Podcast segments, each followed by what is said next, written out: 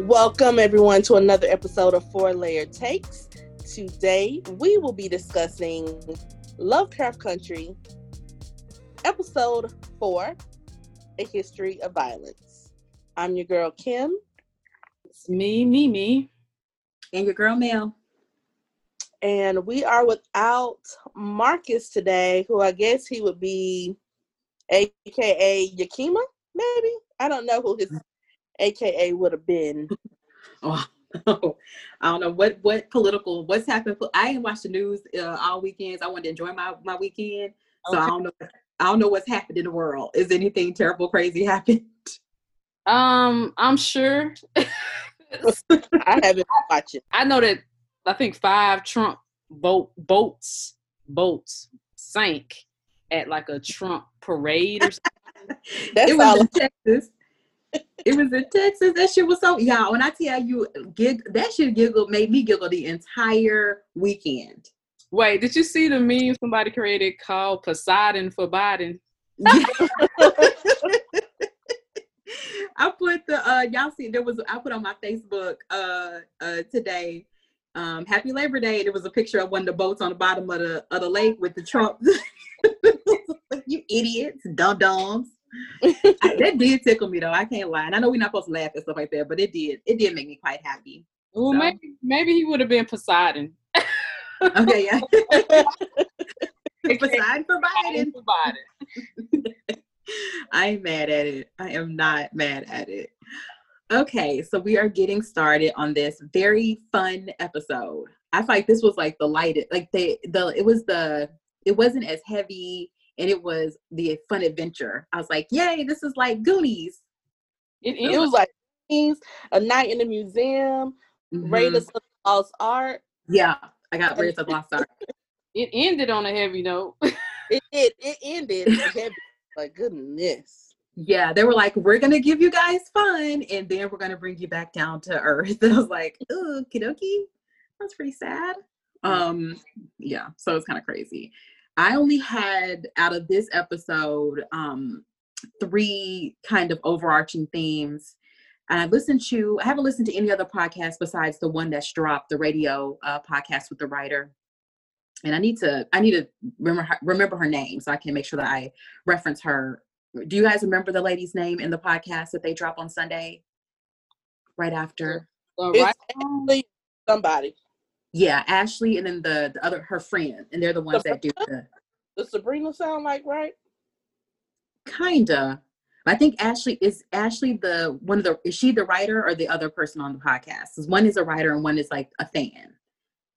But we'll we'll come to it. But they're, you know, I listened to theirs on Sunday just because I, I wanted to make sure I didn't miss any, you know, any major things. But um, I haven't listened to anybody else um, outside of just looking, you know, looking online and seeing when it dropped on H B O Max on Friday. Everybody just went crazy, including me. I was like, guys, this is I'm going nuts. We all have to watch it, and I like immediately watched it at my desk. I was like, I literally closed my computer and just started watching the show. Oh, you just watched it, okay. Ashley C. Ford and Shannon Houston. Those are the two people who do the Lovecraft Radio podcast. Now, is Ashley is Ashley the writer, uh, one of the writers on the show, or is, is the, the other lady on the writer on the show, Shannon? I can't remember. Ashley. Okay. Yeah. So listening, just listening to them. Um, that's the only podcast. I'll, did y'all listen to them already? Um, I got a chance to listen to a part of it, but I hadn't finished it. Okay. Yeah, so Friday, I literally just stopped doing my work and then just started watching the show, I, which is not, produ- I don't tell anybody to do that. It's not productive. But I just, it was a long week, and I just needed that to be a happy part of my week. So yeah. I enjoyed it. Yeah. Uh, so the only, the th- the three things that I got out of it was really like the oppression of women by men. Cause I was like, damn, like poor, like Letty was just like, dude, I'm a part of this too. You're not by yourself. Stop yelling at me. You know, I don't like how you yelling at her. I don't like Tick. You don't like Tick? I mean, yo, I thought it was just me. Yeah, he's kind of a, an asshole, right? But I get where it comes from. I mean, it comes from how he was raised. Like, if you look at how Montrose is, I get, I get that. But yeah. I'm like, look, you gonna quit yelling at Letty because Letty has been ride or die helping your stupid ass the whole way. Like, Really? Like Letty, Letty has straight up been keeping you, like you, I know she died and came back, but she's really been keeping you alive. Like she's yeah. been acting your ass. Yes. And I generally like men with a little bit of assholery to them, a little bit of jerk. I kind of like it, but yeah, yeah. Tick, Tick's assholeness is more like trauma, and mm-hmm. I, that's a different kind of asshole. Mm-hmm. And I really don't like Montrose. I think I've come to that. Like I yeah. like. Yeah, I was like, I was like, I feel bad for not liking Tick because I know it is from he. He it's he's just passing along trauma from his trauma, right? Right. So, but I'm just like, but damn, you just you. Why do you have to be? He's so intense. I think that's what it is. Like he's so intense, it's overwhelming, and he's so passionate. And I'm like, dude, y'all, are, y'all, it's a threesome, right? Y'all in this together. You had you switched out your uncle for your daddy. Now let's just figure this out. You know, I'm like, come on, right? I think it's that rage that Mimi mentioned last week. Mm-hmm. When she was like, mm-hmm. why does he look like? Just full of rage. It's that. Yes. Yeah. That rage. But I feel like in real life, he might have a little bit of rage. I don't, know, I don't know where that where it's going, but I'm getting concerned at this point. I'm like, where's this? Yeah. Going? Where Where are we headed? Because Ooh. unless we have an episode where he's is on somebody's couch with therapy, I don't think mm-hmm. I don't think he gets better by the end of it because nothing but more trauma has to happen the rest of the story. Like it doesn't get any better. So yeah, the writers were like, yeah, this this is the only light episode we're giving you. She was like, this is it. This is like okay. Everything else, we're going back to the north. Like this is the only one. She was like, everything after this is heavy. Like it's heavy like yeah. the first three episodes. I was like, damn. All right then. I'm I'm still ready. I'm ready. I'm already ready. But I was like, okay, I, I feel you. Okay, poor Tick. Um, then we have just the references to Eve constantly. Like we, the three of us said, we you know that the direction to not eat the the from the tree of knowledge in the Garden of Eden was given to Adam, not Eve. So they just keep shitting on Eve, and I'm like, okay, we get it. Like, Eve, fuck Eve, we get it. We oh yes, all right. yeah. Comment. And I don't even understand why we, they hate Eve so much because Eve was sitting here to help you, dumbass. God mm-hmm. said, you know what? I have created an idiot. You got to have him some help because he just can't make it himself. You're not going to make it alone. You're not going to make it by yourself. We need some help. You're going to need some help, which is what Letty keeps doing. Letty keeps on being like, dude, you're not going to make it by yourself. You are not going to make it. God, mm-hmm. God created man was like, ooh, mm, I messed up. Well, mm. It's like almost. Let me, almost there. Let me yeah, yeah, let me do something else real quick because I don't know about this one. let me let me tweak some things. Let right. me come back to come back to drop one. Right. Um, and then our girl Christina, who we how you know now you know kind of have been revealed who she really is. And the fact um, that she feels very slighted because she wasn't able to be a part of the order. And clearly she has, to me now, even before, even at the last episode, we find out she has more magic than what we thought. I'm like, bitch, you the most magical creature on the earth. Like, I don't know why you don't take off all these lodges.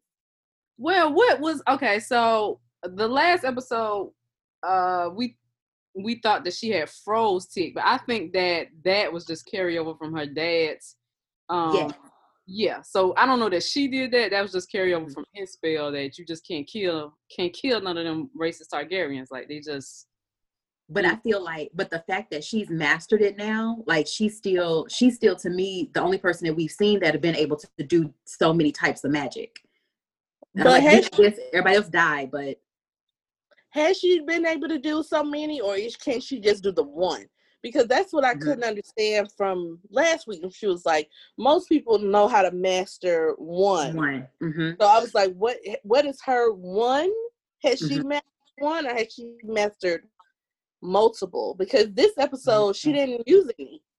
She couldn't. She used, well, she used one. She we that the new one that we were alluding to. Yeah, she's But William. that was, huh, yeah, that she's William. Yeah. I just think so, that, wait a second, hold on. Back up. I thought she was William, but how do we know that she's William? So how, did, how was that revealed? Did I miss that? Yeah. So uh, when she, before she goes to meet Ruby, she, the two policemen are still like telling her. So she walks up to her house as her, as herself. Then she walks right. over to the side, and then she, she changes into William and walks back out. So now we know, like, it, it wasn't, she literally just came back out where William was coming from. So I'm like, she's either glamored or she knows how to shapeshift. Right. One of those two things. Okay. All right. Because I, I saw that mm-hmm. and I was like, wait, Christina, I think it's William, but I didn't uh-huh. know that, like, uh, what's the word? Verified. I, I feel like I feel like it's verified in the show now. And some people online were saying, they were calling her them brother and sister, but I'm like, no, I feel like I feel like now we can say, I feel comfortable with us saying that that's the same person. She's just shape-shifting, or she's glamoring herself to yeah. look like to look like a man.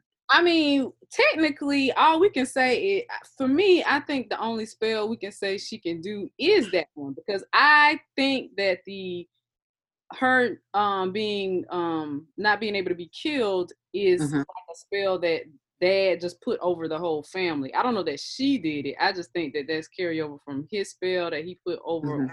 the Braith the Braithwaites or the race of Targaryens, because I don't I still don't know if I'm saying it right. Yeah. Um, and then the the what the house spell? Okay, okay, you're the, the memory spell. I say I say she can do the memory spell when she blocked, because uh-huh. she was able to take off their memory um, for for Letty and George. Okay. I think that she took her she learned her dad's spell, and I think now she. And her own thing is maybe her, the one that she has mastered is the glamour. Cloaking or the glamour. Yeah. Okay. Okay. But she also yeah. did hallucination, like them, the hallucinations weren't they a spell? And then she has that Morpheus spell too, the one that causes, that caused both of the accidents.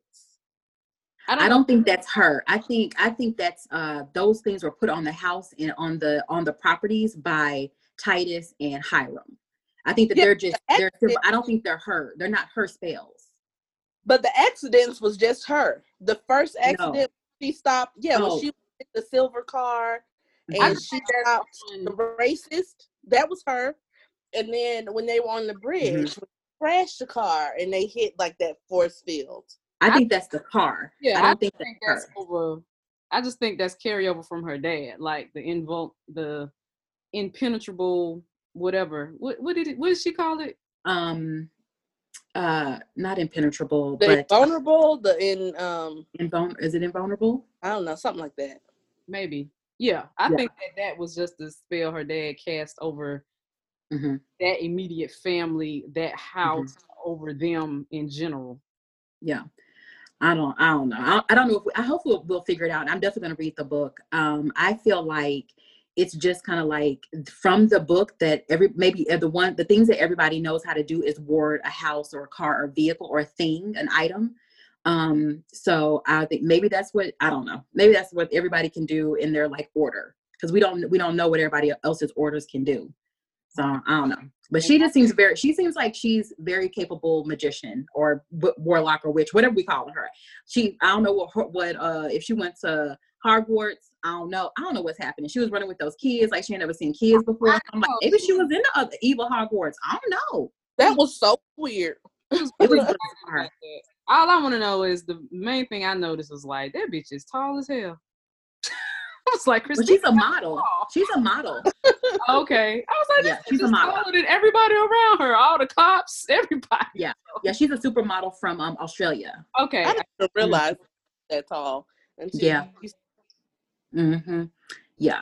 Um, then I had, the other thing was just a, the, like the history of abuse and what we already talked about. Like, I feel like when George told us that their father had abused he and Montrose, then we see Montrose abuse of Tick, then Tick abuses Letty.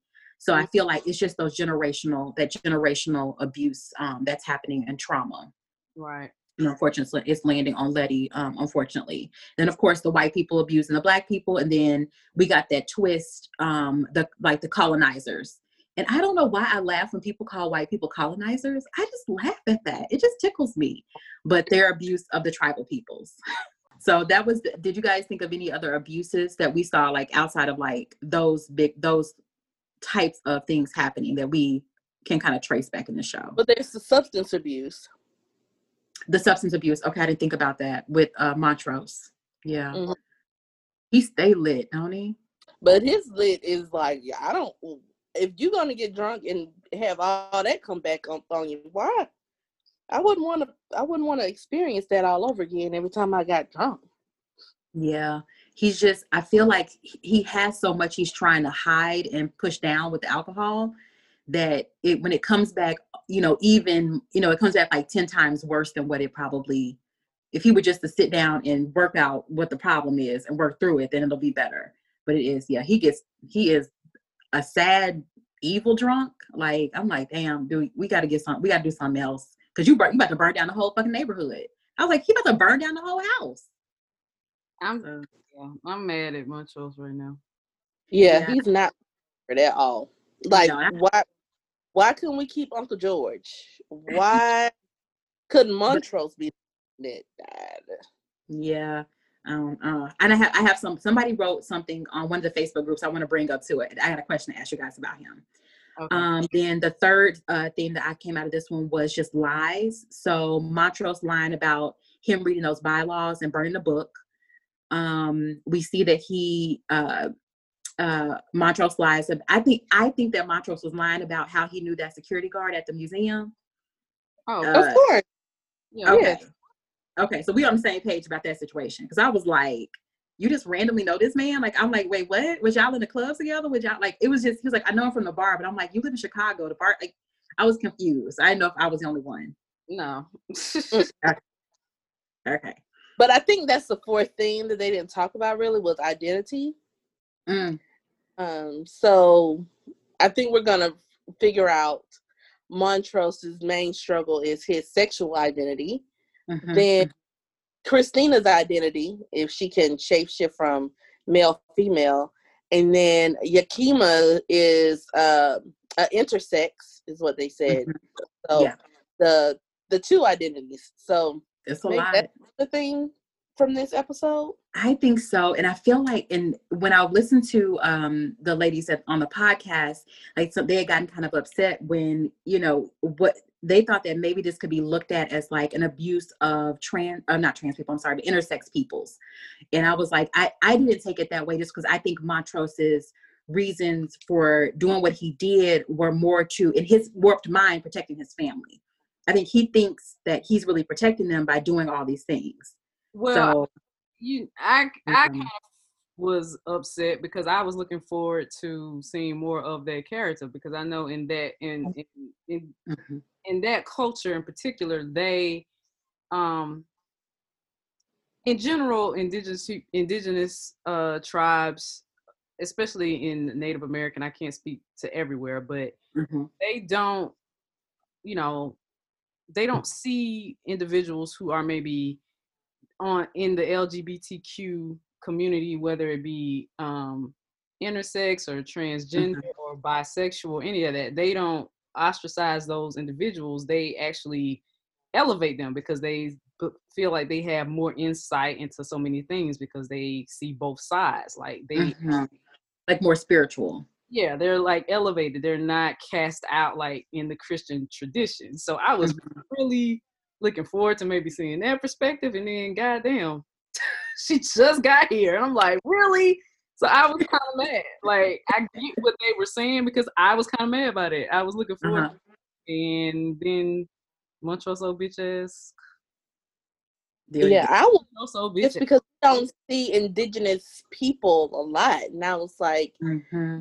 it's something that is new that we never see. Um, their voices aren't heard. Mm-hmm. Their, you know, their stories aren't elevated. And so I was excited, you know, to see, even though, even, what's his name, even when Tick was like, we can teach her English, and I was like, why you gotta teach her English? You already know the language. Why are you, yeah. you are a prostitute? I was I confused. What's gonna do that?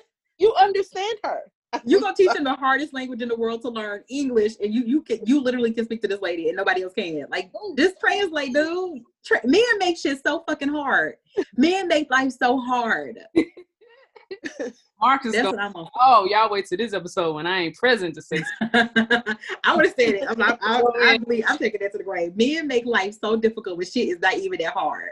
It's like, it's not hard. It was like, let's teach her Mandarin and how to write Right. The alpha, the Chinese alphabet had like four hundred characters.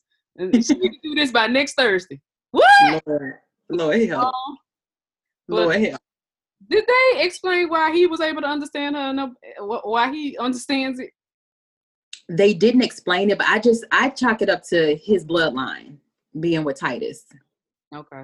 And the, and the fact that that where they were in the hull of that ship was clearly magic happening. So maybe when he when he when his blood opened the door, then it just kind of opened it up for him to understand her. Because I was just like, on the bottom of my screen, I, I was getting mad because they didn't even translate on the bottom of the screen of the T V, and I had my closed captioning on. I was like, wait a minute, guys, I need to be in the, I need to be in the mix. What are you saying? All right. But now it makes sense. I'm like, I get it now. I was like, I want to know what's happening. So um, then I think the only other lie that I wanted to still call out was the cruise lie to Hippolyta about how George died. Because I still I think that that she's clearly in this episode, she's showing she ain't letting that shit go. Like, that's a wrap. I'm going to tell you right now, I'm going to find out what happened to my damn husband because I love him and he gone now. You tell me what happened, guys. Okay, so that was all. But yeah, I didn't think about lies and like identity. Um, and those were the three that I had uh, out of this episode.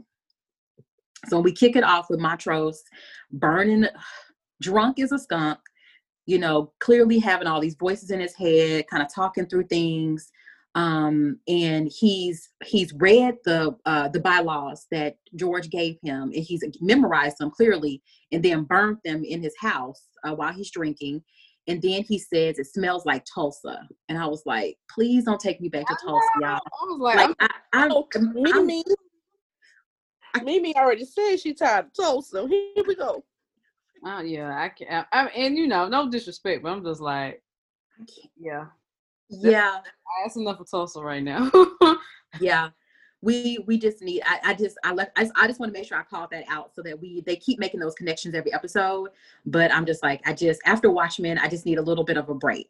Like I I just I emotionally can't go back there and right also, now. Also, Tulsa was not the only mass murder in history. Like like we can visit Elaine, Arkansas. We can visit yeah. Rosewood. Let's right. let's bring this attention to other places because Tulsa was. Mm-hmm. Certainly not the only one. So. Yeah, but that may be the show writer's um, nod to Watchmen as well. And the other that was in the book because I didn't read the book. Um, oh, maybe. It, it may be straight from the book, but I'm just saying. Mm-hmm. Yeah. All I know is that these Freemen, they mm-hmm. have speed reading and reading comprehension on a lock. Because I was like, I don't know how they read these books so fast and how they can comprehend mm-hmm. so fast. I'm like. Montrose was drunk mm-hmm. and understood that it was that something about this book was meaningful and could remember and knew everything. Yeah, that's the Freeman brain.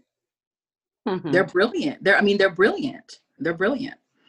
Um, and then so the next we see with this, and when I tell you, I was so tickled when uh, we see Christina rolling down the street in the in the silver magic car. Oh. So bitch better have my money by Rihanna, y'all. When I tell you, I was dead ass on the floor. I was like, wait a minute. And then the way she was driving, she was just like, she didn't give a shit. She was just like, like I really realized. I was like, I think this lady's really listened to this song. I know.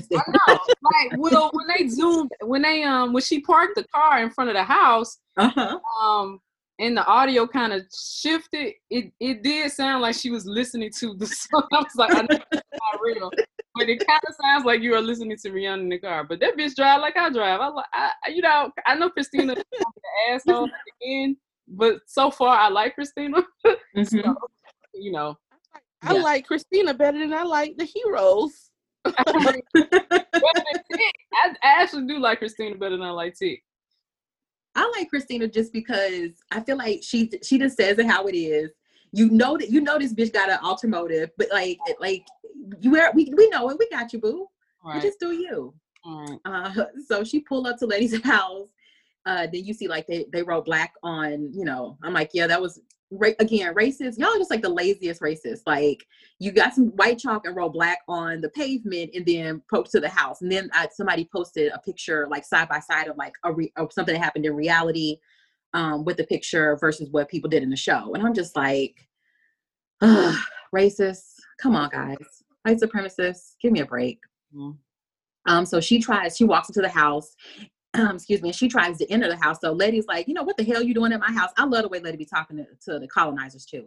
And she's like, what, what you, what do you, what you want? Why are you here? And then she basically is like, well, you're actually gonna invite me in. And she like walks and then bounces off the door. And we see the blood that the priestess, the last episode, when she came to exorcise Hiram from the house, she's already warded that house. So it's not even warded with the sons of Adam's um, wards. It was the blood that the priestess put on the door, which I love that. I'm like, so now you have extra, we got extra uh, wards to keep these crazy ass people out this house. I like but it. I, that's how she knew that maybe Hiram was gone, because she couldn't get in. So I was like, because she couldn't get in, maybe that was also a clue that Hiram's ghost was exorcised from the house. I had that question marks. I, I had I, I called that out. I was going to ask y'all, how did she know that Hiram was exorcised? Because I, I don't know. I don't think that would have told her just by having some blood on the door. Right. Because or the fact that she couldn't get in. But um, because the blood on the door didn't even, that mm-hmm. wasn't what got rid of Hiram either. I mean, mm-hmm. technically he still could have been there. She just couldn't get in because of the blood on the door. Yeah. Um, I don't maybe know. Somebody, huh? Maybe she had a, a mole or something in the house. I don't know. I don't know. This episode leaves a lot of questions, but you know, go ahead. Mm-hmm. It like well, answer, thought, it answered just as many questions as it, as it opened. Right. So, yeah, I just thought because they did an exorcism and cast out all the demons and spirits that yeah. it cast out the witchcraftery. Um, mm-hmm. Or whatever. So that's why she couldn't get in. But then William gets in later, so maybe I was wrong. I don't know. Yeah. So we see, um, so Christina bounces off the door and she's, you know, like, okay, I heard, you know, exercise Hiram's spirit out of the house, you know, but I came to, and she was like, I came to talk to Hiram. I'm like, but you came to talk to Hiram when he gone, so you can't talk to him. So move on with your life. And I was like, how are you, and that's, I don't want, like, how are you talking to these ghosts? Like all this stuff. Well, my so, question is, I'm sorry, why did... Yeah. Yeah, I had some confusion because I'm like, what mm-hmm. prevented her from talking to Hiram before now? I don't, I feel, I don't know. I think maybe, I think, I think maybe be, when her dad was alive, only thing I could think of was when her dad was alive, he kind of kept the rules. Because you remember when she goes, when they bring her into the police, uh, talks to the police chief, he was like, why are you in my city? So maybe the rules were if you were, if you were a member of one lodge, maybe you don't come into the city of another lodge without asking permission or something. I don't know. They, oh, yeah. I thought he was saying that because she was a woman, and I think they, they know Christina. Yeah, I they think, don't like Christina. Yeah, they don't like Christina, and she's a woman, and I think they probably know she's got some power or something. I thought that's why he was asking her why. Mm-hmm. She was in the city. Yes, I don't know. We got to put that on the back burner because we got to. We that hopefully the show will tell us those, uh, that question because I don't know. I don't know. Mm-hmm. Then she was like, she was here for Hiram's Ori, and that was the the solar system that um. The time uh, machine. Huh. The time machine.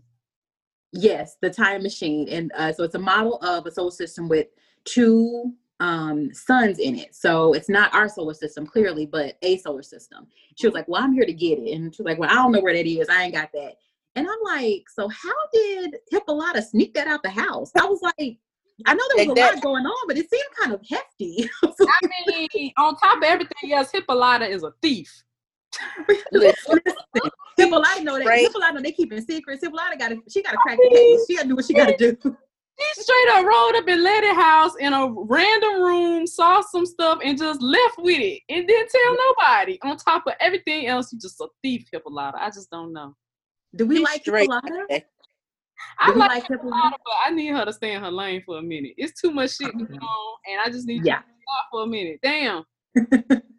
Calm down, Hippolyta. Like I feel like tick right now. I'm like tick. Like damn, can you stay in your lane for a minute? I gotta save everybody, and you too. You still in time machines? Just chill out. Let me figure out one thing at a time. Damn. One thing at a time. So we know that this is the key. The Ori is the key to wh- whatever Hera's time machine was. So hopefully we go. We you know I think I I was like I think she's a time traveler, but now it makes sense. Like if she uses if she figures this thing out.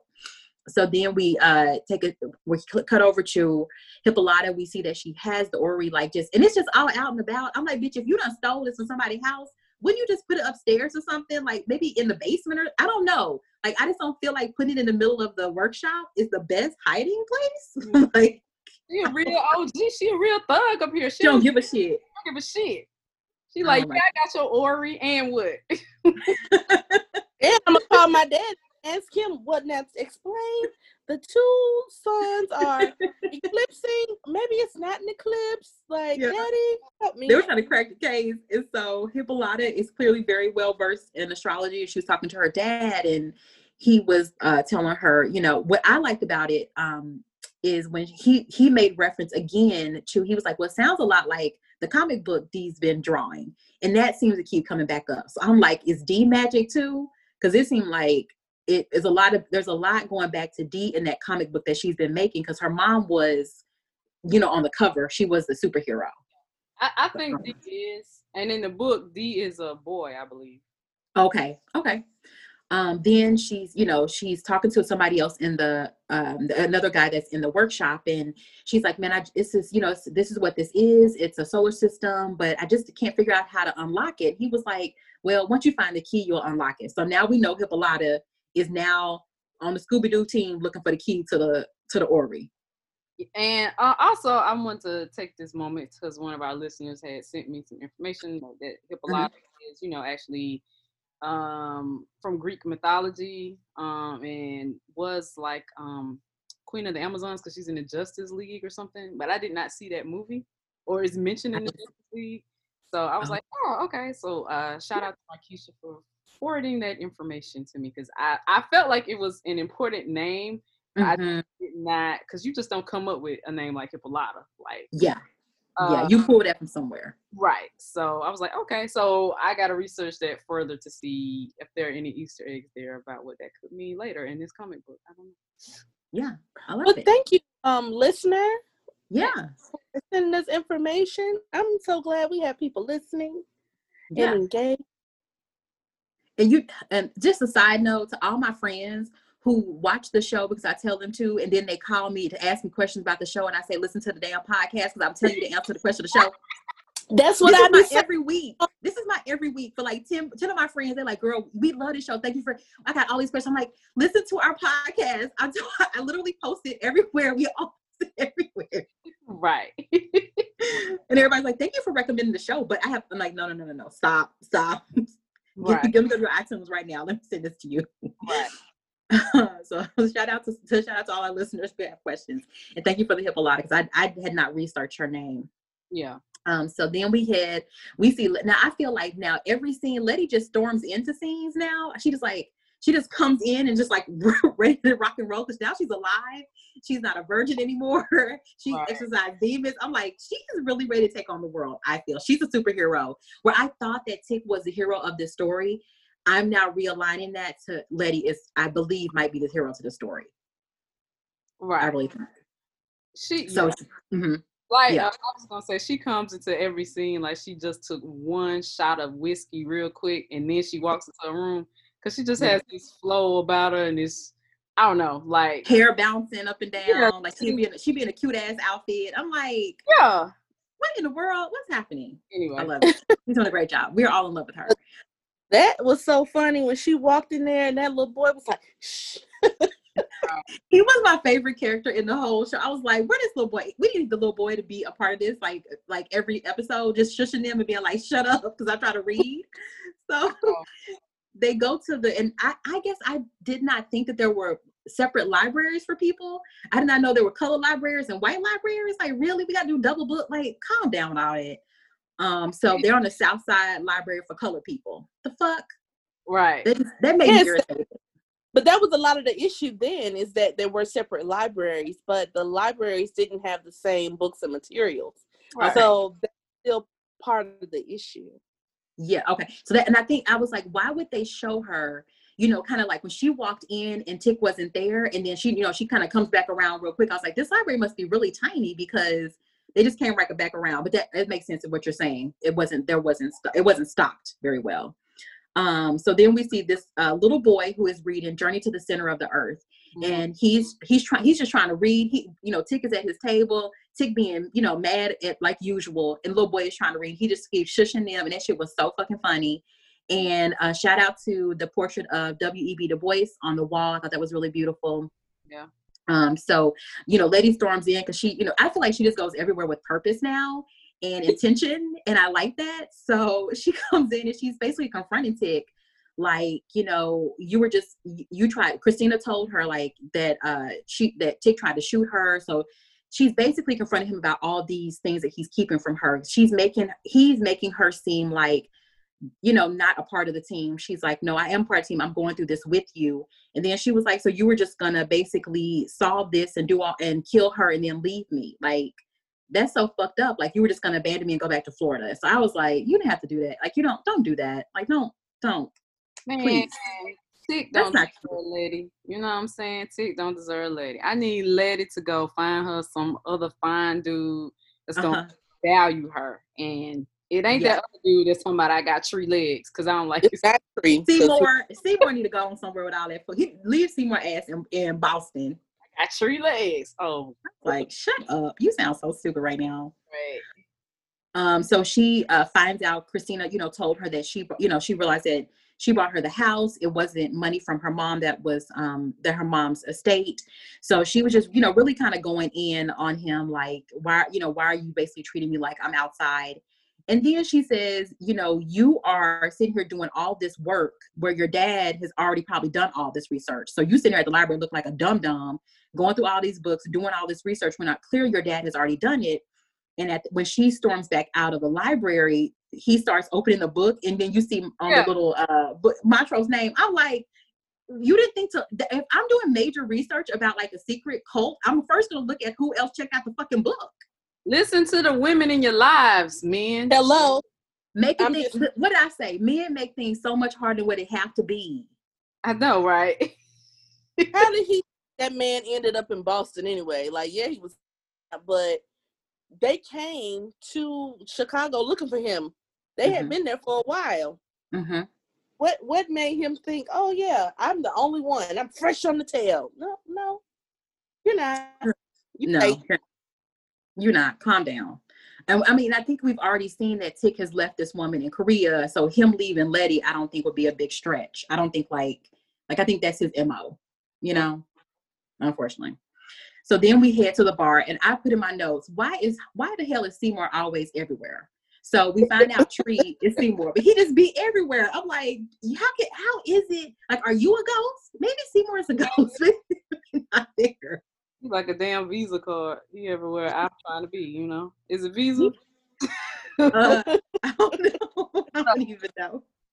But he his ass be, his tall ass be everywhere. So um how you invite yourself on a trip though? How you just invite yourself? And then I ain't, you know, shit like that. They just drop you off in Philly. Isn't that where they said he was going? I was like, you in Boston with them. Man, so confused. It's a lot. It's a lot about this trip that I'm just like, what? Okay. What is happening?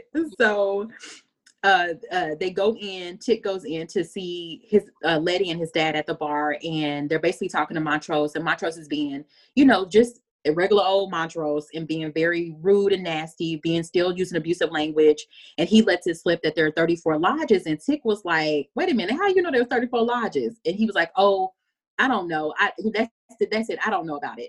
So he's kind of, you know, starting, the facade is starting to crack. And he's basically like, there is nothing that you can do to win this game, basically. Like, this this woman has set this up for you to lose. So if you think you're going to come in here and save the day, it's not going to happen. She's already rigged the game.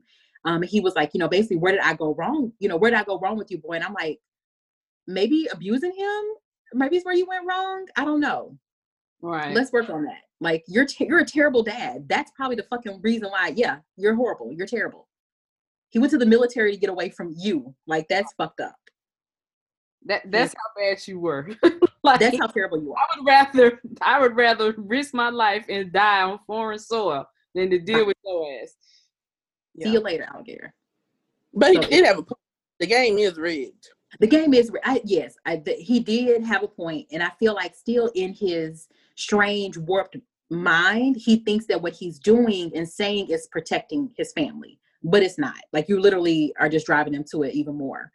Um, so then, of course, Tick gets up, he runs, he walks out, he's upset, and uh, Letty basically is like, you know, are you you need to help us. Like, you need to stop acting like an asshole. Help us. You you already know. I know you know everything. Basically, she she called him on his shit from the very beginning. Right. And I love that. Um, so she, he was like, well, do you have family in Boston? Cause that's where, that's where we're going to find the vault. Like, we got to go to Boston. And I'm just like, okay, here we go. Now we're on the head, almost headed to the road trip, but it was just, it was just bizarre. I just, I felt that scene was, that scene to me was kind of strange because I was getting more irritated at like, why is Montrose, I felt like, like, why is Montrose here? Can we just kill his character and bring back George the Ghost? um, it was yeah, so much cooler. Mm-hmm. They could have yeah. George. Yeah. I, I, I'm getting the feeling that neither George or or Montrose is Tick's dad, but that's just me. We'll we'll find that out at the end. Oh, Lord. Mm-mm, Dora was really exploring the dicks. Dora, the explorer of dicks. I ain't mad at Dora, though. Uh, so, the next scene, so the next scene, we see uh, Christina. She's out there playing with these kids. And like we mentioned a little bit earlier, it was just a weird scene. Like she seems like the little boy was like, you don't know how to play hide and seek. And she was like, I've never played before. So I, I do think maybe she was just been held up in that house. Maybe her dad just kept her there in yeah. a fucked up Hogwarts, you know, like, I don't know. It was just. She was she was having the time of her life. Like She, she was really enjoying it. She was Back it was, it reminded me of like Michael Jackson. I said, Is this, was this Michael Jackson's problem? This playing with the children, didn't have a childhood. Yeah, she was just happy to be out, out the car, I guess. She was having an amazing time. Listen, she ain't got no house to go back to. She, it's, it's rubble, so it's like, I guess she just happy to be out and about. Right. Um, so we see that these two police are there, and they pick her up, and they say, you know, they basically take her in. And they they they don't go to a police station, but they go to a lodge. And we, we go into the room and we see that it's Captain Lancaster. And we remember from the last episode, he was the one that helped Hiram um, get the Black people that he experimented on and murdered in the house. And the, also the person that told Letty about the house and abused her in the back of that police vehicle. Right. So we already know he's a bad guy, but now it's confirmed. I didn't realize that that he was attached to one of the lodges for the Sons of Adam. That's that's the part I didn't get until right now. So when uh, she walks in, and he basically is calling her all kind of names and asking her why is she there and that she needs to go and she just shouldn't be in the city. So he's just irritated that she's there, period. My question is, so does he know that she helped kill her dad? I don't know, but she, before he got into all that, she walked over to the closet and somebody was like locked inside. Yeah. Who the fuck? Yeah. We don't know who was locked inside the closet. We don't know. It damn sure ain't R. Kelly. I don't know who the fuck it is. No. Like, I yeah. was like, what is happening? And and and he knew, like, okay, so you're here for the Ori. You know, you're trying to unlock Hiram's time machine. Like, they just knew all these things, and I'm just like, so have all, the, the are, is everybody just looking at Christina now? Like, that's my thing. I'm like, does I I, guess, I know they have phones, but shit, they ain't got the internet. Like this. They got Rihanna, shit. Like I said, Rihanna. Uh, but she said, and and I, I didn't, I couldn't understand this. Like when she mm-hmm. said, "How did you let?"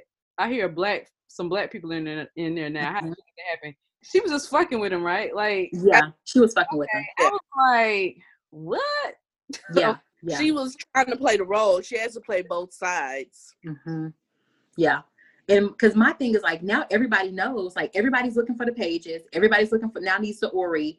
So, and my question was, could, was the captain even kept out of the house? Because I'm like, couldn't you just go on in and got that and look for the stuff and look for the Ori as well? So I, I don't know. I guess that, that might be explained later, but it just seems like everybody seemed to know that Christina is on the shady, shady boot side and maybe killed her whole family or whatever. But the Ori was kept in that mystical room that mm-hmm. was locked. I think it was locked, and because mm-hmm. when Hippolyta even went up there, it looked like it opened up just for her. Mm-hmm. So I, he maybe he knew of the Ori, but he mm-hmm. maybe knows he can't get access to it. Mm. And so I- nobody could go in there prior to. This is what I I'm not understanding. Nobody could go in there prior to Letty and them going in there. Is that is that what we're to get? That's that's what I'm that's what I assume from it, because I'm like, y'all sitting up here acting like nobody that's I'm like y'all could have just went in. The house clearly yeah. was sitting empty. It was a ghost house, right? The house was messed so up. Maybe, but it was, maybe Hiram, It was haunted. Yeah, it was literally, literally a ghost house. So, I mean, you had eight dead black people in there haunting it, and then yeah. so probably Hiram maybe could just kept them all out. That might that may have been since he was since he was kicked out of the order. He was just like, "You're not coming in this house. Nobody can come in here. I'm going to do what I need to do." So, and I just feel like now, now that the more I think about it, Hiram was. I think Hiram was the one that put that orrery on that table for uh, Hippolyta to take. I think he was the one, I think he, his ghost, because he was clearly in that house as an uh, evil spirit, but maybe he's put all, he's the one that's starting to put all this stuff into, into motion. Yeah. So my question is like, so were the black ghosts keeping everybody out? Like, because they don't really mention that. I mean, mm-hmm. they mention Hiram, but they don't really mention like, okay, we couldn't get in here because the black people was like keeping us out. Yeah. I don't really I think know. It was all Hiram. I think it was all Hiram. So why would Hiram be trying to keep them out? Because Hiram was, he was hiding the, or he was hiding the Ori, because clearly he didn't want the lodge. The lodge had already put him out, right? He had been ostracized. He was just right. working with Lancaster. So I feel like Hiram was the one that was hiding all this. He was the one that wanted to get the pages so he could do what he needed to do. So he warded the house to keep them out of there, is what I think. Okay. Well, I don't, I think all of those spirits in there doing all mm-hmm. kind of stuff. Shenanigans, spirit shenanigans. I think that that, that is not clear, right? I just don't think that's mm-hmm. clear. Yeah, it, it may and it may never be clear. We may never find out unless we read the book. I mm-hmm. think that that'll probably be the uh, explanation. Uh, so then we cut to like the road trip scene. So we see, you know, uh, Dee and Hippolyta have now um, invited themselves to go to Boston to go to the museum. Uh, they're using Woody, so she was like, you know, I'm just gonna hop in my husband's car and then we're just gonna stay at the house. So I, then I'm sorry, I got one. I got yeah. I got so many questions about this trip. I just, uh-huh. Maybe I'll just ignore it, but for for time's sake. But I'm just like, so y'all just. I know you pissed off that they didn't meet you back at the meeting place in two hours. Did you just dip out on them? What ha- what uh-huh. happened? Did you just leave everybody? What happened? Uh-huh. I don't um, know. How they ended back up in Chicago? Because Dee said we'll get to it, but Dee said, "How did they? How are they back in Chicago already?" Like I think I have. I think I have. I think I know how to get back. The elevator, the elevator yeah. was the same, but yeah. um, but even at okay. the trip, even at the beginning of the trip, I said first of all, Hippolyta stayed her ass at home. George mm-hmm. told her before he died, "I don't want you going out on the road. You can't go." She is hell bent on going out on this road. Mm-hmm. In Woody, and then Tree, he just invited himself. He literally just walked up and was like, "I heard y'all was going." I'm like, "From who?" I'm looking back. I'm looking. I'm in my living room looking back, like, "Who the hell? Who did you hear this from?" Like, I didn't invite him. Nobody invited him. I don't you know, know. You know what? But you know what? If Montrose and Sammy really are, you know, friends, friends, then maybe Sammy uh, at the bar told Seymour. Maybe, yeah, that's a possibility. Um, so then, so they hop in the car. So now you got everybody, Seymour done popped in the car. They going to Boston. Uh, then we, we see, uh, Ruby, and I'm not a huge fan of Ruby's character, unfortunately. And maybe in the book, it's a little bit I better. Didn't.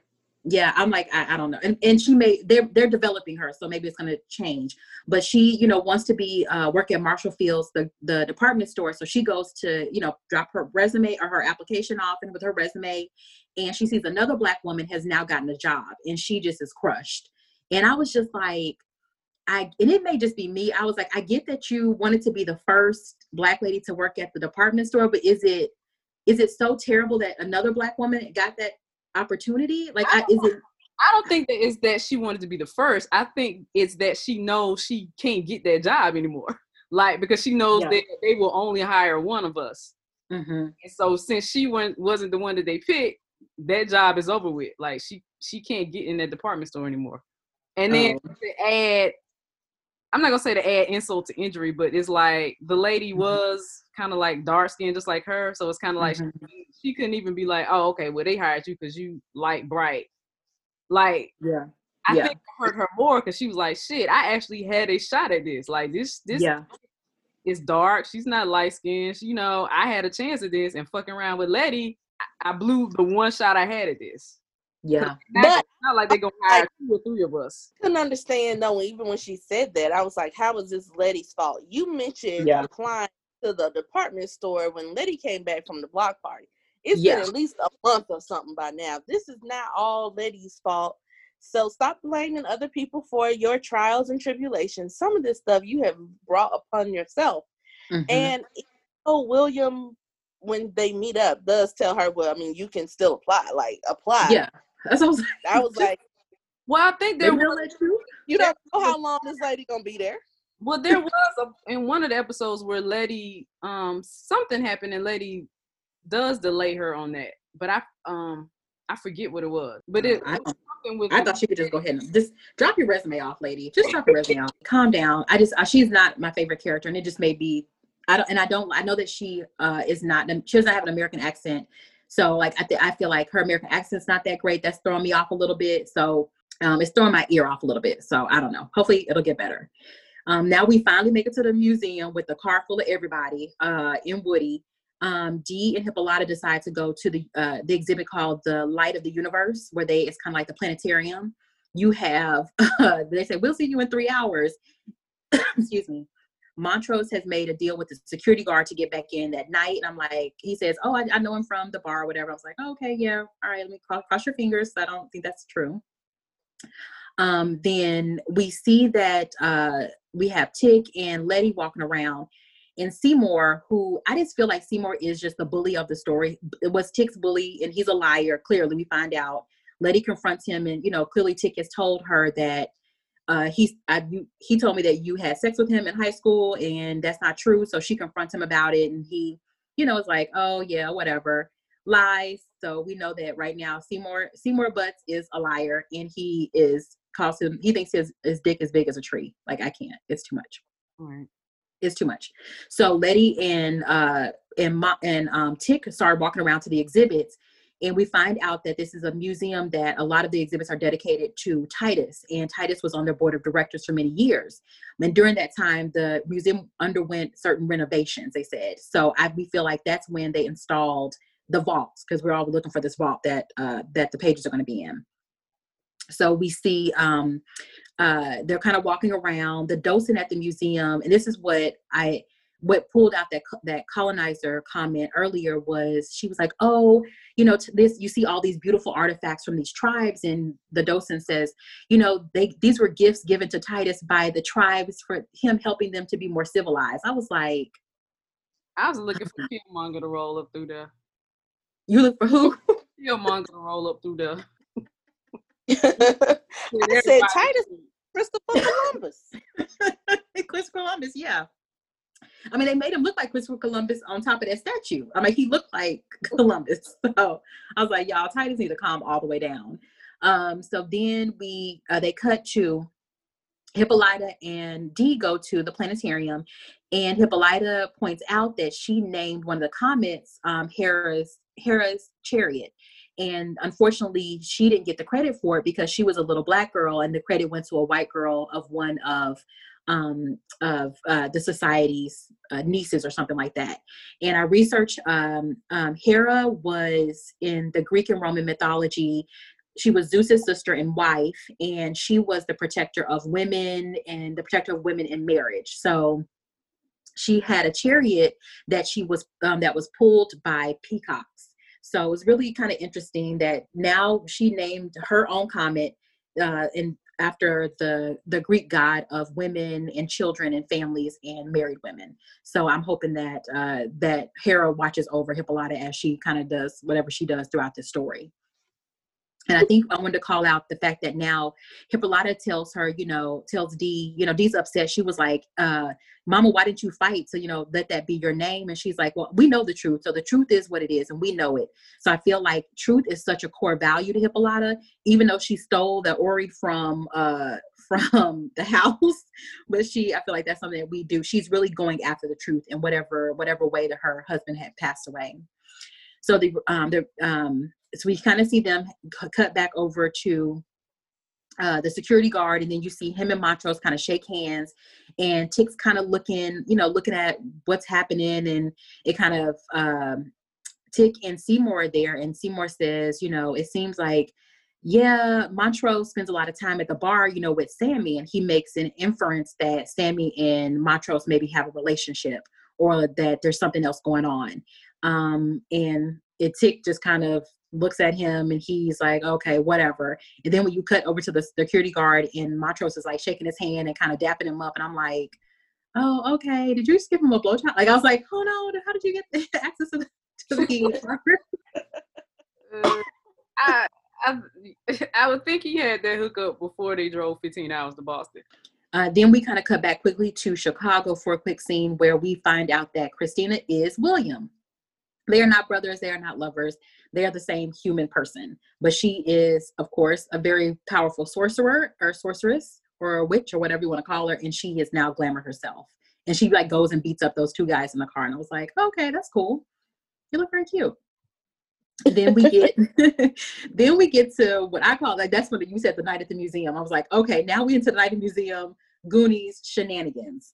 Wow. So we cut back to the crew and uh they're they're back in the museum in the night at night, and you see um Chick is kind of looking at the statue of Titus, and underneath, I, I didn't see until my third uh watch of the episode that there was a symbol kind of etched into the bottom. Did y'all see that? It looked like kind of the symbols that were etched on the side of the house and on the rooms.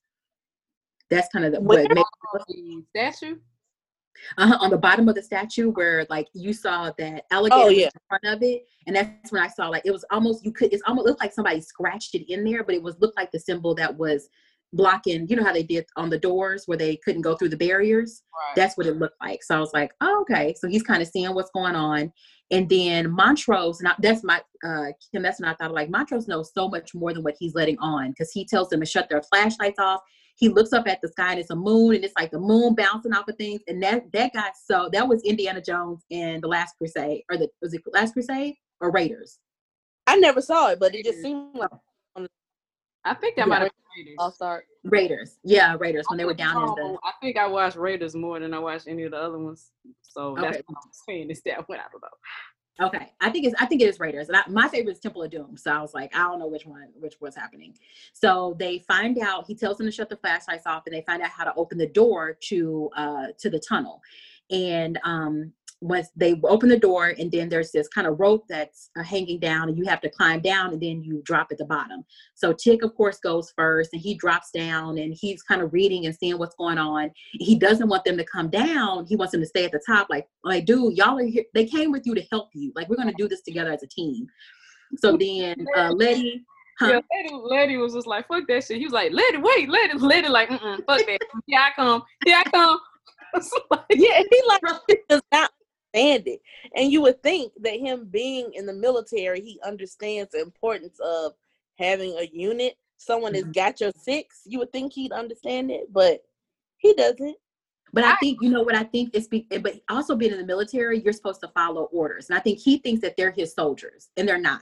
They're his family and friends. Like they're I- not gonna follow your orders every time. I get his frustration, but he's just an asshole in the way that he goes. Like. Yeah, he obviously cares for Letty, and I just feel like he doesn't want, he does not want her involved, because this is just one other person he has to save. Yeah, when it goes bad, and his he doesn't trust his dad, so he's resentful, kind of, of both of them being there. Period. Yeah, um, but she died already. So what are you? She, she died already. What are you afraid of?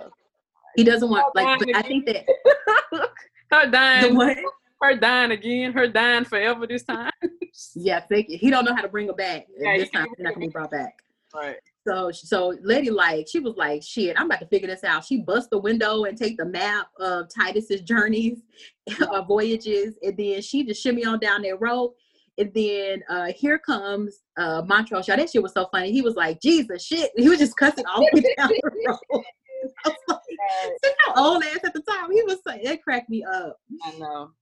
So uh, they get down to the bottom and they see three tunnels. And then Tick says, this is some Journey to the Center of the Earth type shit. And that was the same book that the little boy was reading in the library. Right. Um, so that was a book by uh, Jules Verne, um, a French writer about people, about explorers that went through tunnels um, in volcanoes to get to the center of the earth, and they were spewed back out.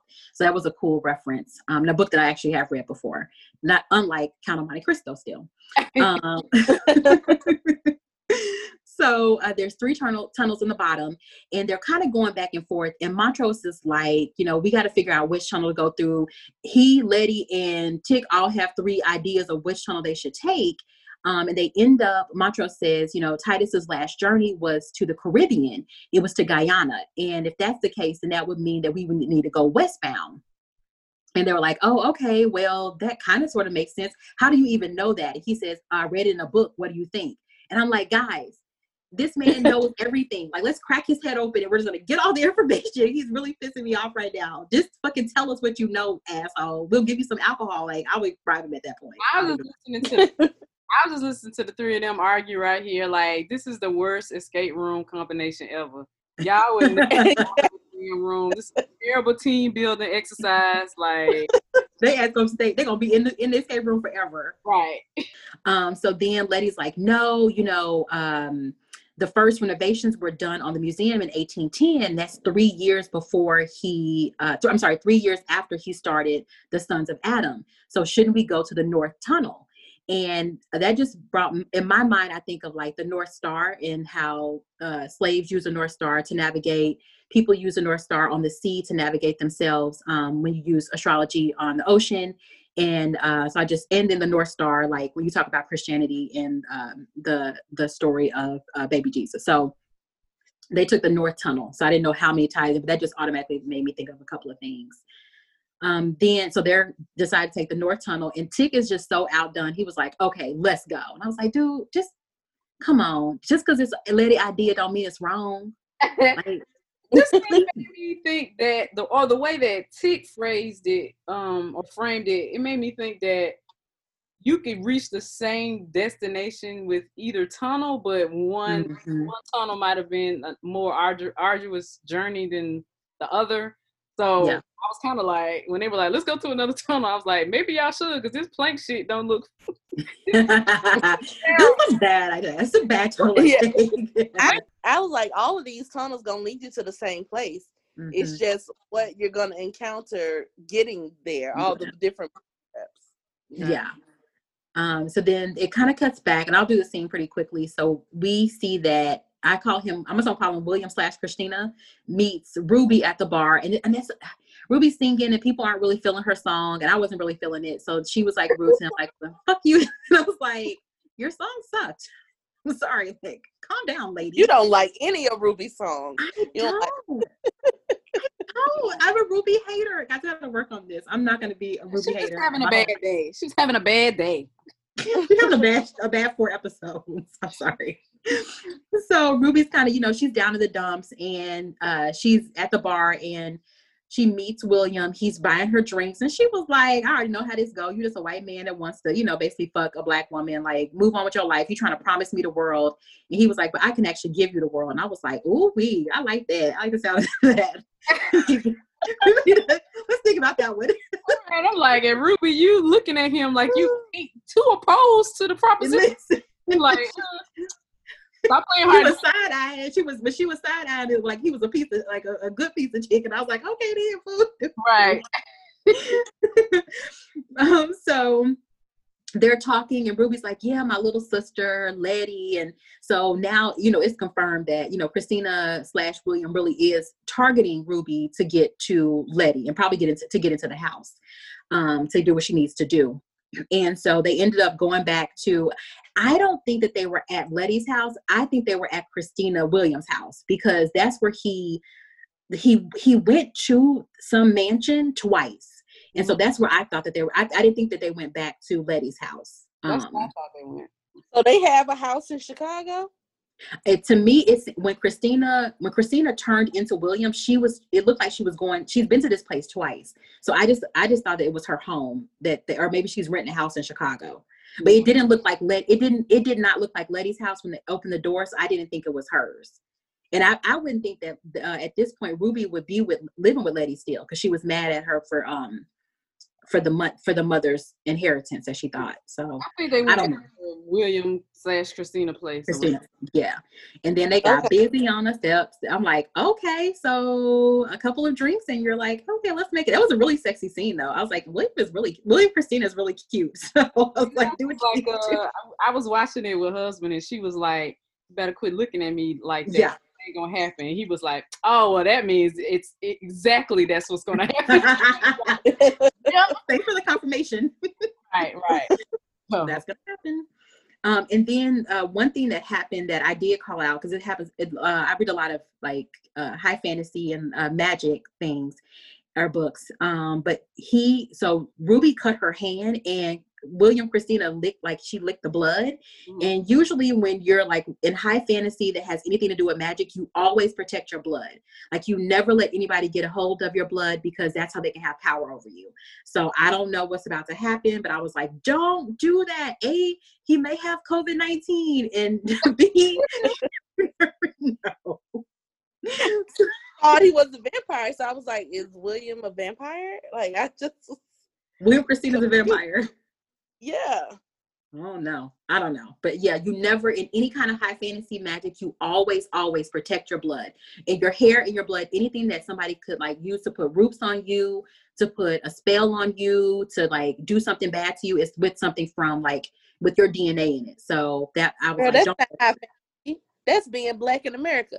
You know, your, yeah, your grandparents, whatever, never told you like, don't brush your hair, don't throw things out of the window, don't like no don't like, like bite your nails, don't don't have your nail clippings around.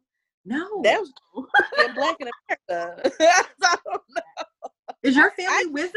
Are you from a family oh, of wizards? No, but I just grew up like that. So like really? You don't leave D N A places. So I have, I have never heard that until twenty-three came out, and then then I heard people say stuff like that.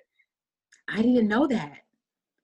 Yikes. Yeah, don't comb your hair and leave your hair in people's places.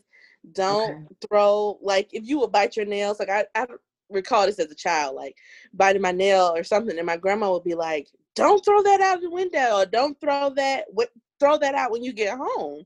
Mm-hmm. So that it's not about. So I'm still sometimes like, wait, my D N A is just all over the place. I never thought of that. I just thought not to do it because it would be rude to do, but I didn't know it was like other things. But my grandma also believed in roots, so maybe that's where she got yes. it from. With Black okay, Thought and Questlove, I believe in them too. The what? With, with Black Thought and Questlove, because I believe in them too. I like. Word. She was putting the roots on people, not the roots from Philly. Lord, not the roots from Philly.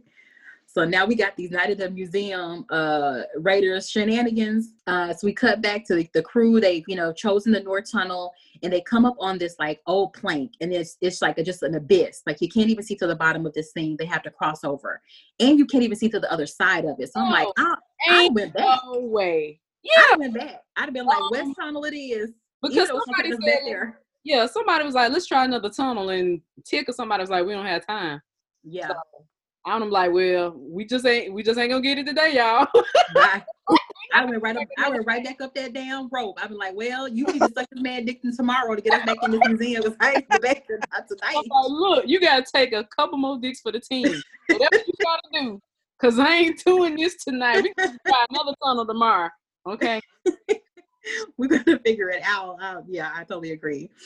So uh the t- the they they start off on the plank, and the plank ends up uh disappearing, like it's starting to like uh disintegrate disintegrate and then there's a huge um thing, kind of like um I don't know what, like a pendulum that also is slicing through. So they trying to get, so Tick is literally caught in between, trying to help his dad hop onto the plank and then get Letty to the other side of the plank. They tied together. It was just so much going on on this damn plank. I don't know how they fucking stayed on this plank. Like it was like, like gymnastics. Like you have to you have to suspend a lot a certain amount of, of logic with this yes. show anyway. But yes. on that plank, I was like, you literally literally just dropped a bag. Yes. How are you gonna catch Montrose without calling? You just that's dropped the bag. Like, don't drop me, nigga. That's why Montrose was all like, don't drop me. The bag, the bag looked like it didn't weigh nothing. The bag looked like it weighed almost two pounds. You dropped it, but now Montrose like, oh, catch me. And I'm that like, was a lot. I was like, okay, you know, I- I'm gonna let y'all go go on across this C G I plane, but I'm just like, yeah. ain't no way, ain't no way. That was super Raiders, and that was a little bit, that was Raiders and a little bit of um, Indiana Jones and the Temple of Doom. That's my favorite one. Mm-hmm. So they finally get, they make it to the other side. As, as the plane is still disintegrating, the three of them get to this door. They have to kind of solve a puzzle. And Montrose, because he's read the bylaws, remembered the first page and was able to like open the door. And of course they're like, but how did, you know, how did you know that, whatever, let's just get in here. So Tick realized, so they just, they like just go into the door and they, you know, get in and they, they're saved. And then they're kind of walking, but there's water on the floor. And then they start to understand, they start to realize that uh, the water is rate is rising. And Tick had read an inscription right when he got into the tunnel. So he knows that they only have a little bit of time before dawn, and the, the, from the, the tide from the, the water source is going to basically fill the tunnel. So now they're like, I'm like, so now y'all can't go back because ain't no plank. Y'all about to get drowned up by this water. Like, we just got to keep pushing forward. And then Montrose in the tunnel, uh, Tick starts asking him questions like, how did you know these things? How do you know all these things? And he finally tells him, he is honest and says, you know, I read the bylaws, but I burned them. And he says, you know, basically, I, he's like, why did you do this? And then he was like, I didn't want to open Pandora's box. I'm like, okay, so we still being mad at women. Pandora did not give you this box. Like, leave, why, leave women alone, guys, please. All right. Please. Also, the box was already open. So the box was already open. It's wide oh. open, crack open. Also, crack open. Uh, according to um, Seymour, box is the last thing he wants anyway. So, oh yeah, uh, but I... that was a Marcus joke. I feel he texts that to you. He texts that to you. Um, Thanks, Marcus. So we see the water is steady rising, you know, as they're walking through uh, these this tunnel, and um, there is a body that kind of pops up. And Letty's like, I think this is one of the, the white men from my neighborhood that went missing. And I'm like, oh, shit. So I'm at this point, I still didn't kind of put anything together at this. I'm still kind of slow. I'm like, oh, that's, that's kind of weird. So they actually find an elevator and they kind of look at it or whatever. And I'm like, oh, okay. And that's, they're like, well, you know, Hiram wanted to, you know, get down here. He was looking for the things. And that's when I said, that's when I realized, like, that's the same fucking elevator that's in Letty's house. So I was like, mm-hmm. oh, okay, it's a portal. You yeah, know, it's, we're gonna... I couldn't figure out if the elevator was a portal or if the tunnels were a portal, because she mm-hmm. recognized that that was a man from the house mm-hmm. prior prior to them getting in the elevator. Yeah, so I don't know. I feel like I feel like the to take them somewhere else, the elevator is the portal, and maybe the water goes so high that it also floods into the bottom of where that elevator was in her house. So then they just, it just kind of, they just swept them on in there. Um, so now they feel stupid for riding in the car for fifteen hours for Seymour, and they just could have take, taken the elevator. Just, they just could have hit the extra button. Yeah. to, get to, the, you know, to get to all those other floors that Mel noticed. Y'all know I don't like all them floors already. So they could have got on the ghost elevator and go down to the tunnel and call it a day. So they keep on, they kind of push on because the water again is still rising. So they get to a door, and there is a hand that's stuck, an arm that's stuck in the, like in this um, lock to open the door.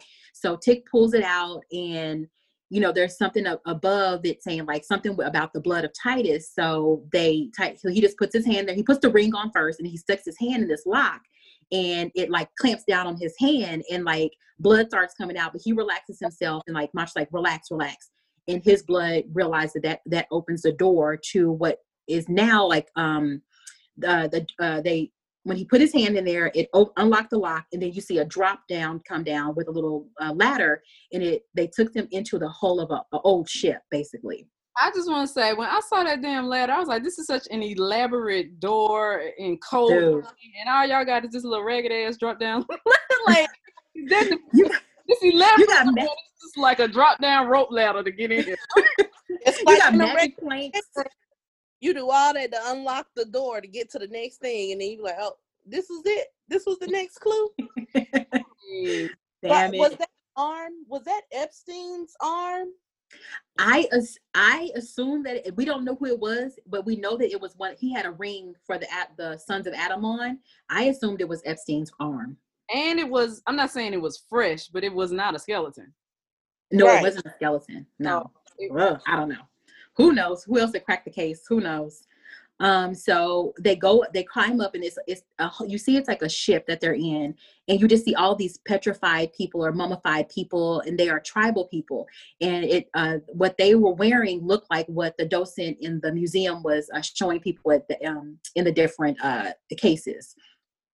So, you know, there definitely is something that has to do with Titus and when he was going to Ghana. Um, so he, you, he, they walk through, and they see that there is a scroll sitting on a desk. And guys, in any treasure story, and Goonies has taught us this, everybody has taught us this, Raiders has taught us this, um, every single Indiana Jones movie, if you take something from a treasure hunt, you have to replace it with something that's the same weight, or you will die. That's a booby trap. You have to replace it. Right. You don't just take scrolls off of desks. You have to replace it with another fake scroll. Like, come on, guys. So they see this, they see this mummified uh, um, person on the desk, and there's a scroll in, in, in her hand, and they go to grab it. And when I tell y'all, that shit did scare me. And she like comes to life, and it was a very jarring moment to me. It was a jarring moment. So you see that this skeleton person kind of comes to life, and she's alive now. Um, and um, she uh, is from Guyana, and her people are called the Akwa, uh, the Arqua, and from Guyana. And we remember that that was the last trip that Titus took when he was in the Caribbean. So we know that that is uh, clearly that connection. Um, and then Tick starts talking to the lady, and he immediately understands what she's saying. So she's not speaking um, English. We don't know what language she's speaking. And so he's understanding her, and, and she's understanding him. So they're having a conversation together. And she basically is like, where's Titus? And he's like, Titus has been dead for over a century. So this lady's been down here for quite some time. Um, and, uh, you see that what's happening. And she says her name is Yashima. And uh, that Titus had come to her uh, village, basically, and asked her to translate the Book of Names, uh, so that, you know, it's through the language of the, of Adam. So clearly she, she knew it and knew the symbols, because it was a cave called, Um, I'm going to say this wrong, Aklum Kundi, and she knew the symbols, and she was able to translate it. But once she realized that Titus was really a piece of shit and really using her, and she said they were always so hungry. They were just so hungry. So just really taking from their people. Um, and she was like, no, you know, I'm not going to do this anymore. I miss my people. So he basically went and imprisoned them in that ship and killed her entire tribe. So the people that they walked past were her, were the people of her tribe that Titus had murdered. Um, to basically punish her and to make her uh, translate those sc- uh, scrolls. Mm-hmm. And so Tick says, you know, will you help us translate it? Like, I need, we need you to help. And she says, um, you know, uh, you know, I'm sorry, I'm not going to help you. I, I, I don't know your spirit. And she was basically saying, you know, you're not, you know, the, what happened, you're not your ancestors. What your ancestors did in the past does not, is not you. That's not have anything to do with you, but I don't know you. I don't know your spirit, so I can't help you. And I, and I think that's a smart thing to do, because she had already been duped by Titus, you know, and her whole tribe murdered, and now she's trapped in this sh- in this magic ship. Oh. Um, and I think we mentioned a little bit earlier that she is an intersex um, person. Um, so she is uh, called a person of two spirits, so with both m- male and female organs. Um, so Montrose decides, like, you know, we got to get out of here. Let's roll. He grabs the scroll off the desk, and then the ship basically starts breaking apart. So now we realize that there is magic on this ship, that um, if that scroll is moved, or if she's moved out, then everything's going to collapse. So they have to kind of run out. They run into, um, they're trying to go back to the elevator. Montrose has the scroll in his hand, and he like lets it drop by accident. And I think he did that completely on purpose. And yeah, Montrose, like, leave Montrose in their shit. Replace Montrose with the lady with Montrose, if I if I'm saying that. Yeah. And then they go back out, and uh, Letty, again, Letty to the Letty to, Letty is just to to helping people right now. She's trying to save lives, so she like immediately swims out. She grabs the scroll, and they get into the elevator, and they take the elevator. They start taking the elevator up. Yashima, um, she basically just starts like freaking out, so they have to like punch her, like to kind of make her be quiet, because it's just like just a loud screeching sound, just really, really loud. Um, she's not being able to, to, yeah. So now she's a siren. She can't speak. So that now, you know, that Titus um, basically put magic on her as well, so that once she was removed from that hull of that ship, you couldn't understand anything that she was saying.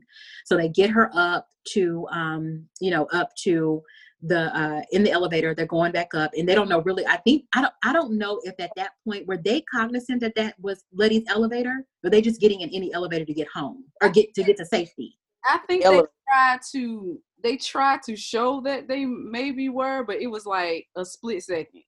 Okay. And like they crammed so much stuff into uh, all these episodes, but to me, particularly this episode, that if mm-hmm. you blink, you missed that they acknowledged it. They were like, "Oh, the elevator," and then they kept moving. Yeah. So yeah. I think that they did, but it was like really fast. Okay, I just didn't know. I was like, maybe they just thought this was a place that I thought that maybe they thought it would take them just back up to the the museum floor. Yeah, that's what I- museum. Just they were just trying to get to safety. Um, so uh, then Chick like dramatically kisses Letty on the mouth, and I'm like, this is beautiful. And I was like, that was that was like straight up every type of adventure movie, because at one point the the hero kisses the heroine on the lips, and like it's dramatic music. But that was kind of fun and dramatic. And and at that moment, I was like, Letty, don't you get sucked into this abusive relationship? I know you love him. I know. Go to therapy first, Letty. Okay, don't do it, girl. Don't do it. It's too late. It's too late. You in danger, girl.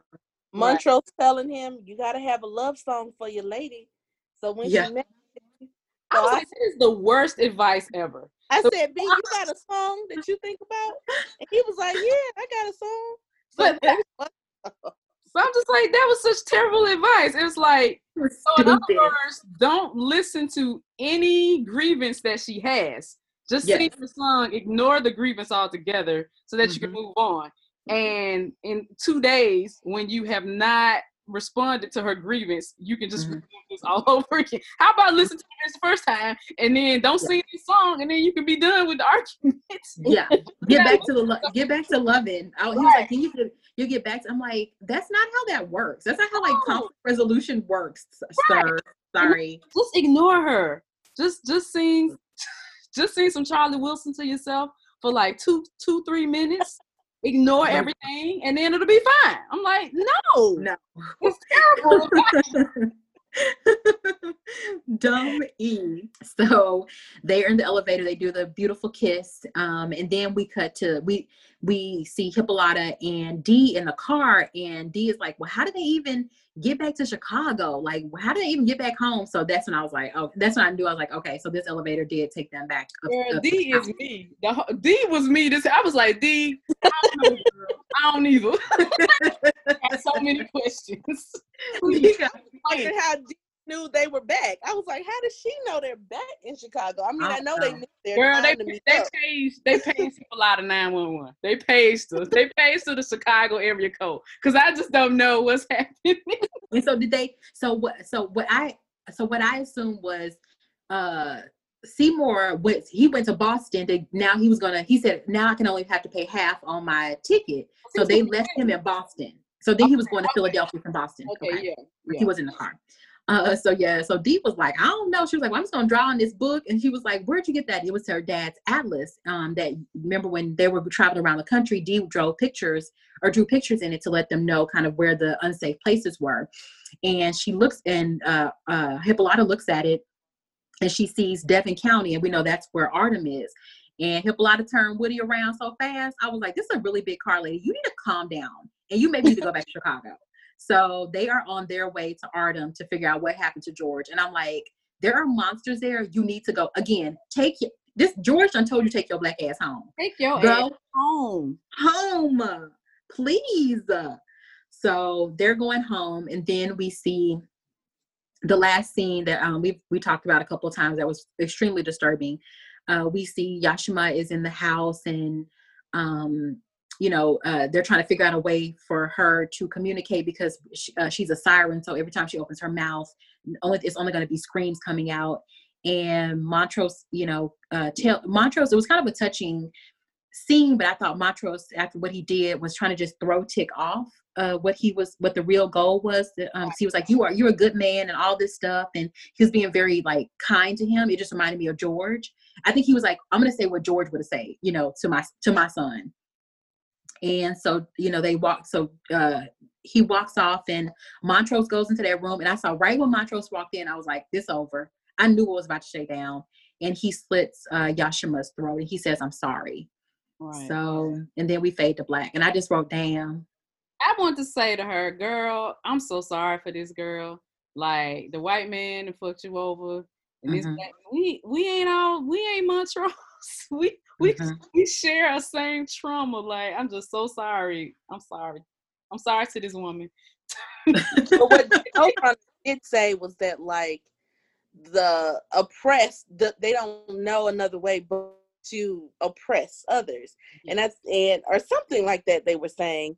Yeah. And it's part of, like, you are playing from the from the what did she say? The colonizer's playbook. That's really not mm-hmm. what she said. Mm-hmm. But that there's so many other ways that you can fight. That really, violence is is you lack imagination. Mm-hmm.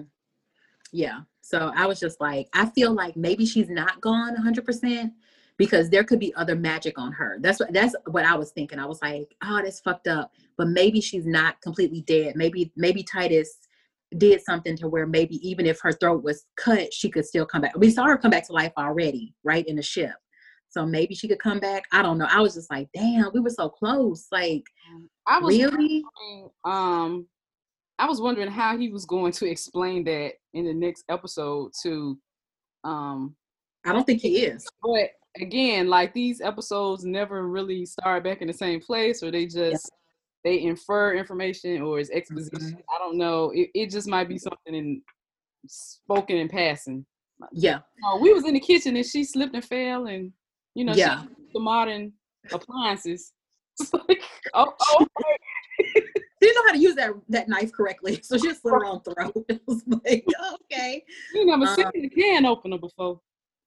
so, so somebody posted in the group, they were like, is Montrose the true villain of the story? Because they were like, it seems like they made reference that Montrose probably killed his wife, um, Dora. They said, what if Montrose killed Dora? What if Montrose killed George? Like, maybe George wasn't all the way dead and Montrose maybe strangled him in the car and then he killed her. It's like, so maybe that they just call out that maybe Montrose isn't what we think he is and maybe he's like a mass murderer, basically. That's why I was wondering if n- n- neither Montrose or George was the dad. I don't know. Because mm-hmm. I thought it was George. Mm-hmm. I think we all thought it was George. But then some. Yeah. Something, I guess, in the mannerisms between Montrose and Tick, I was like, well, maybe it is Montrose. But it just seems like Montrose is really, really trying to hide something.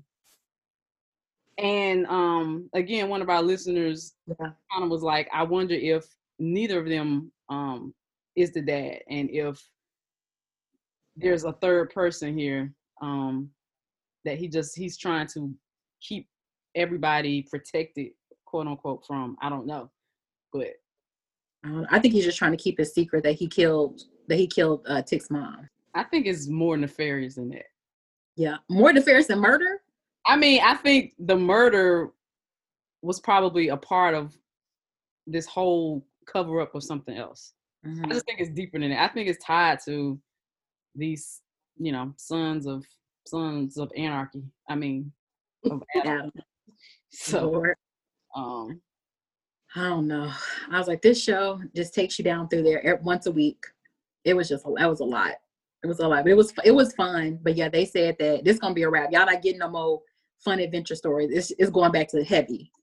I was like, this was fun adventure. This was stressing me out. Yeah. How was this? I had fun. I, I, when that plane started like deteriorating, I was like, oh, yay.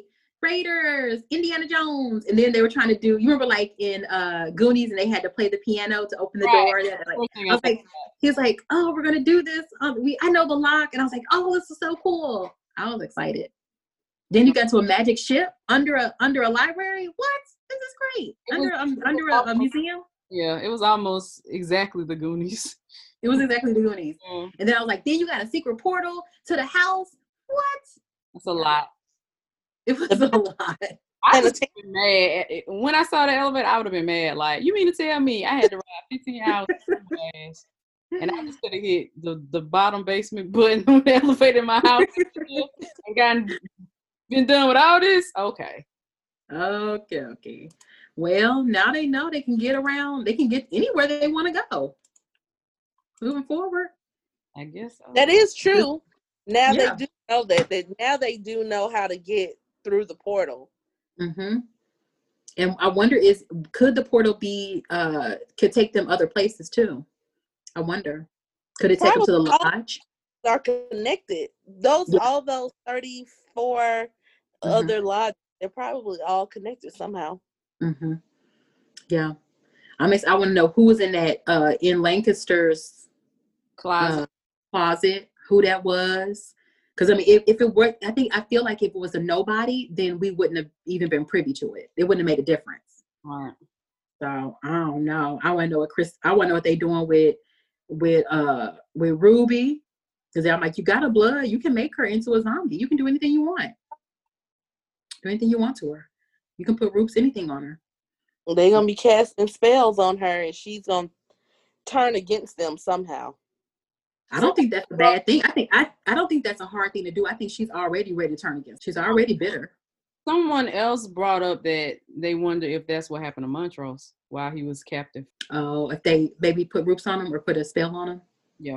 I don't know. He just seems like he maybe always was mean. I mean, I think he was always mean, but as far as, I don't know, sabotaging to mm-hmm. this degree, everything they're trying to do, I don't know.